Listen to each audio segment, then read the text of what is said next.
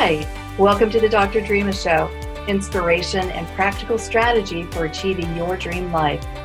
I'm your host, Dr. Drema. I'm a psychologist and life designer. I'm here to help you design the life you want and deserve.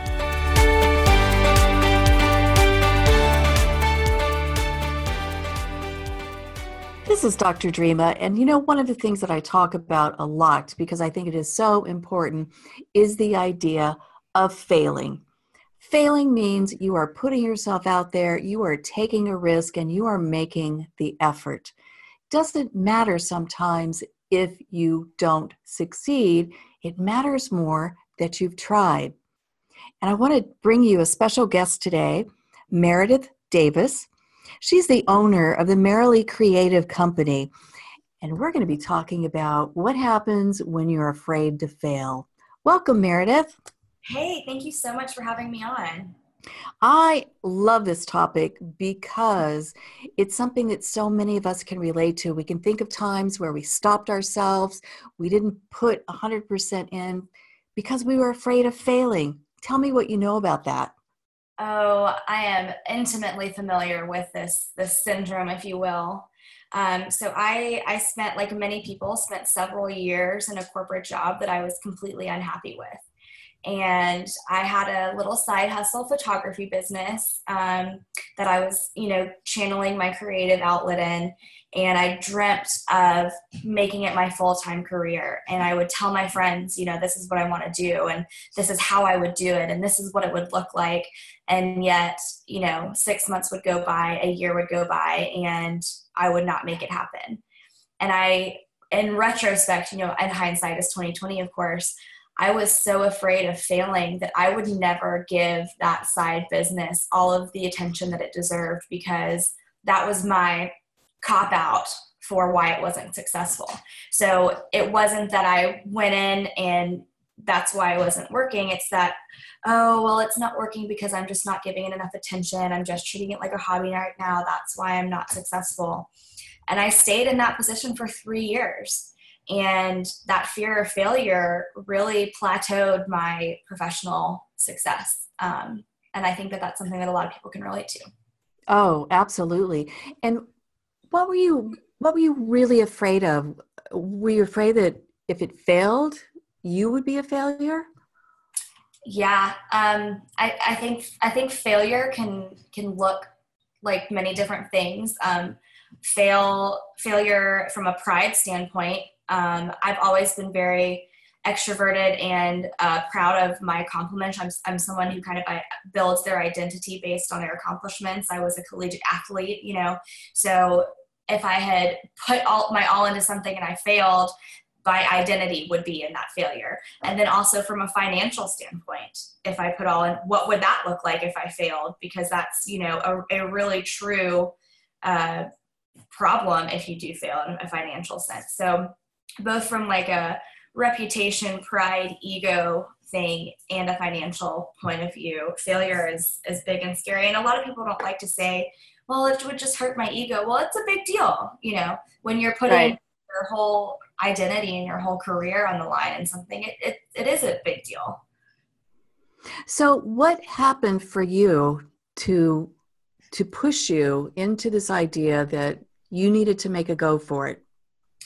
As much as I wish I could say I just womaned up and went for it, I was laid off from my corporate job. It was very unexpected. It was out of completely out of left field.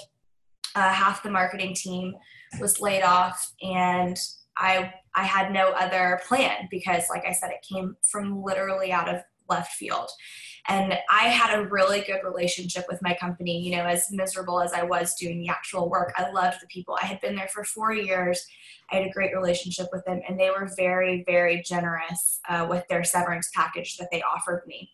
So they gave me three months worth of severance pay and that was the financial cushion that I needed to go after this full time career dream. And it was at that point when I was at my lowest that I had to make a decision. Do I stay on the safe side and apply for another corporate job where the only thing on my resume is going to put me back in the same exact position? Or do I take this three months worth of severance, this financial cushion, and do I finally do what I've been talking about for three years? And I decided to go for it. And I told myself, I had I had a few uh, milestones that I would use to gauge, you know, my financial safety. So, you know, I had a I had a number in mind that I had to earn by this point. If I hadn't done that, then I would get a part time job, and then after that, if I still hadn't heard hit a certain milestone, then I would go back to full time. So I satisfied that logical part of my fear. Um, nice. And I was able to replace my old corporate monthly income within three months.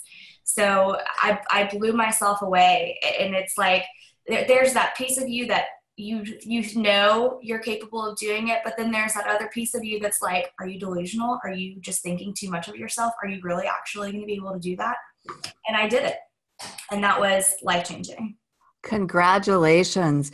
You know, I think that sometimes in order to get past our fear, it's almost like the universe just needs to shove us, right? Oh my gosh, it was the best kick in the butt that I could have ever gotten, you know. I mean, let, talk about blessings in disguise.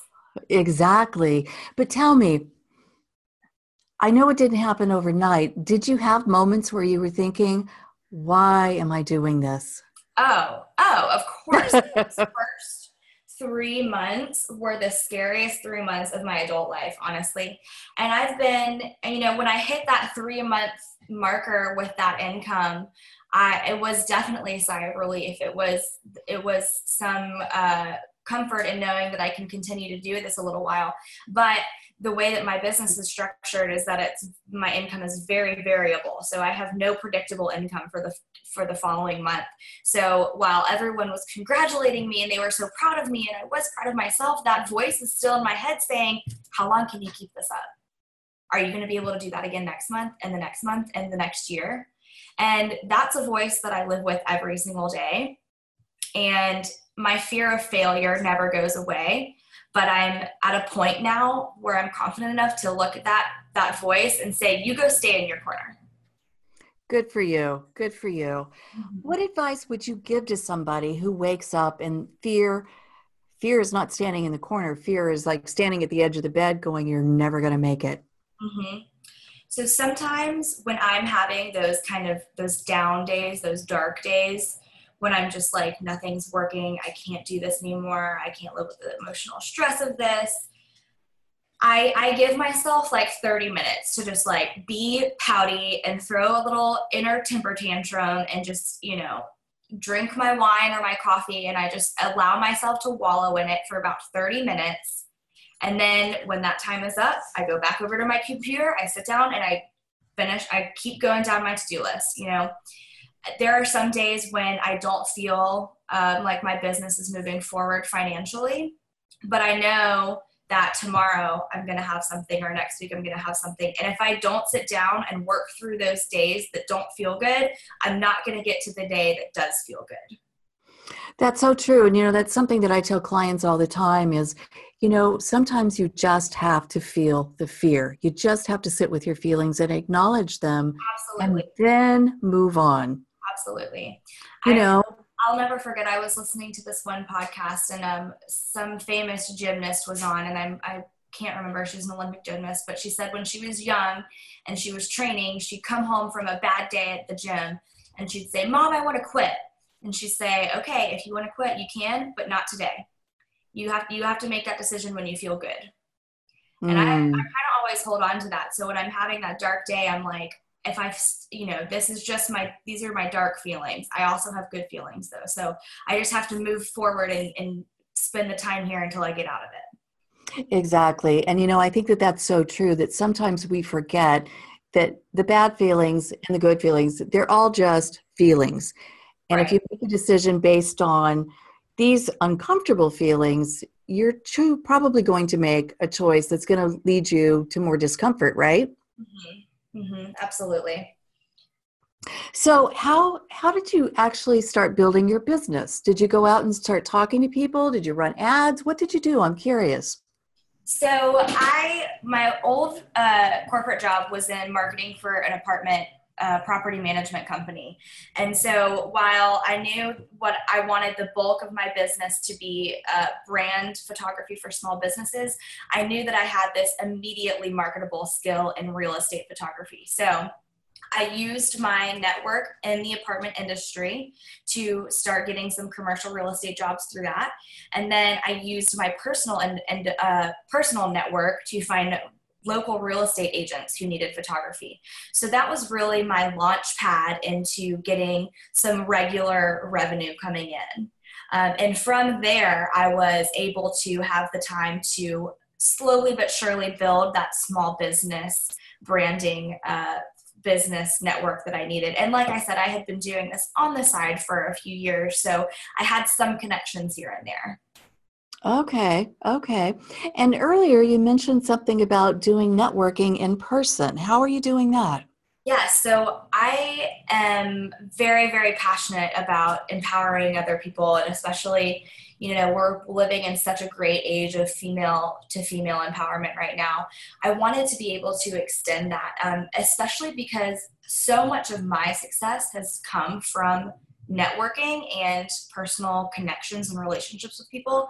I wanted to uh, extend that option to other females in the Atlanta area. So I have created a monthly networking event series for, uh, I say it's for female entrepreneurs, small business owners, and trailblazers in the Atlanta area.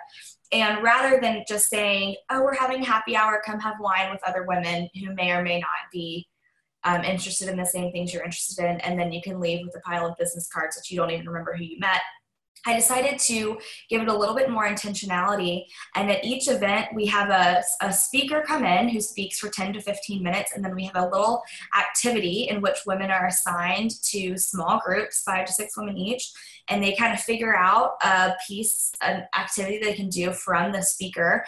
And that helps foster actual conversations and deeper conversations beyond just, hi, what do you do? What part of town do you live in? You know, what's your family like? And uh, then we come back and we wrap up the little mini workshop, and then it resumes a typical networking kind of mingling environment. So it's great for people who are extroverted, for people who are introverted. It, you leave with uh, some knowledge that you might not have walked in there with, and you actually get to know the women around you. That's really cool. Thank you. I, yeah, I'm really excited about it. And you know, so so many people find the idea of networking terrifying, right?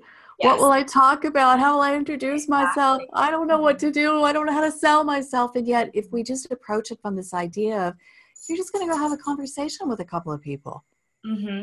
Yeah, and and I've mentioned the importance of my network several times. One thing that I do, especially because I'm a local service provider, um, and you can do this in online platforms as well. But as a local service provider, I force myself to go to local networking events, and they're not always social activities. You know, I don't always want to head out at Thursday night at 7 p.m. to go mix and mingle with a bunch of strangers, but I view it as a work opportunity. And I go in, and one thing that I do is I tell myself, if I'm going to have a conversation with someone, I want to get to know three things about them before we even start talking about work. Because if you walk up to someone and you say, Hi, nice to meet you, what do you do? And they say, I do this. And you say, Oh, that's cool, I do this you've learned nothing about any, each other and you've made no connection. And the people who make connections with one another, that's who they're going to refer out the following week or three weeks later when someone brings up something relevant, right? Right, exactly. You know, an interesting side note is here in France, people don't ever ask what you do.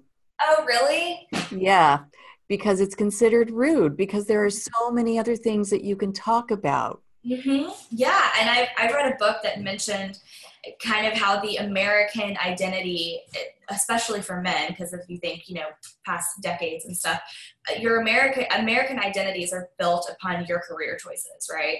So right. you are a photographer, or you are a lawyer, or you are a dentist, um, rather than being, you know, a hiker or a mother or who else knows what you are other than that one thing so we need we need to take a, a lesson from people in france and keep that that question for for later conversation Exactly, because you know we want to get to know each other. This Mm-hmm. is how we all do business in the in the long run. Is you're doing business with another person, and there's usually that know, like, and trust factor, and that's what you want to build by saying, "Here's who I am," Mhm. not "Here's what I do."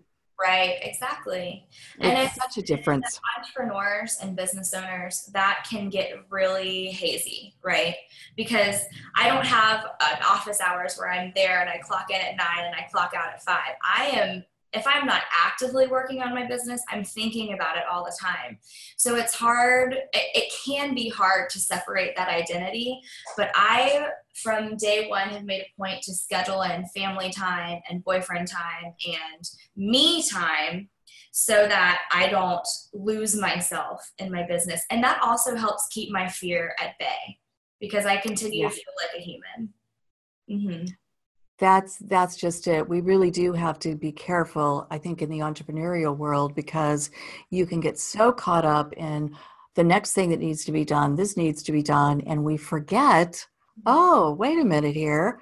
Mm-hmm. I need to spend time with people that I love and get recharged. Right. And and the day to day, you know, there's the big, giant, scary, my whole business fails kind of failure. But there's also those smaller daily and weekly failures where if I don't give myself structured office hours, I am always going to feel like I didn't get enough done that day. I'm always going to feel like I failed my to do list and I'm always behind.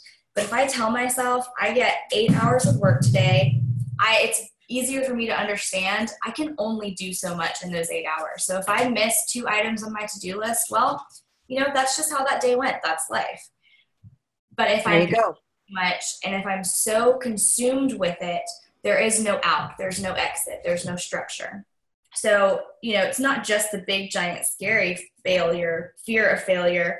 It's those small kind of day-to-day ones that if you can manage those, then you can you can handle that big, giant, scary fear a little bit better. Right, right. And you can just go tell us, go stand in the corner, like you said. Right. Right. Here to keep it at bay. right, right. So, where's your business headed now? Um, I'm looking forward. I am working on opening some small group business coaching. Um, because, like I said, I was able to kind of launch into financial success fairly quickly. Um, but again, I've only been in business for nine months, so I'm not gonna i'm not i'm in no position to you know ask someone to pay me $5000 to coach them on their business. But i am a natural leader and a natural facilitator so, what I would love to do is get women who want to uh, be around and a part of other business women and get them on for small group coaching. So, it's going to be, you know, five to six women in a video chat twice a month, and we'll focus on one or two problems for each of them. They will get advice and guidance not only from me, but camaraderie and understanding from their fellow uh, coaching members. Which is so necessary and needed. If you're in the entrepreneurial world, you definitely want to be with a group of like minded people Yes. so you can bounce ideas off of them and so you don't get that sense of isolation. Of course, yeah. And I mean, I'm very lucky in that I have very supportive friends and family, but just because they support me does not mean that they understand what I deal with on a day to day basis. So, getting that community of, I mean, whether you're an entrepreneur or you're a professional, a corporate professional, having a group of people who understand what you do and you walk through on a day to day basis is is such an important tool when it comes to that fear of failure and growing your own confidence in your business. Absolutely. So, Meredith, if people want to find out more about you and your business, where can they find you? They can find me. Uh, my website is merrilycreativecompany.com. That's like merrily down the stream. And I am on Instagram quite a lot at Merrily Creative Co. Wonderful. Thank you so much for being here today and sharing your tell of transitioning into something that sounds like you have found your passion.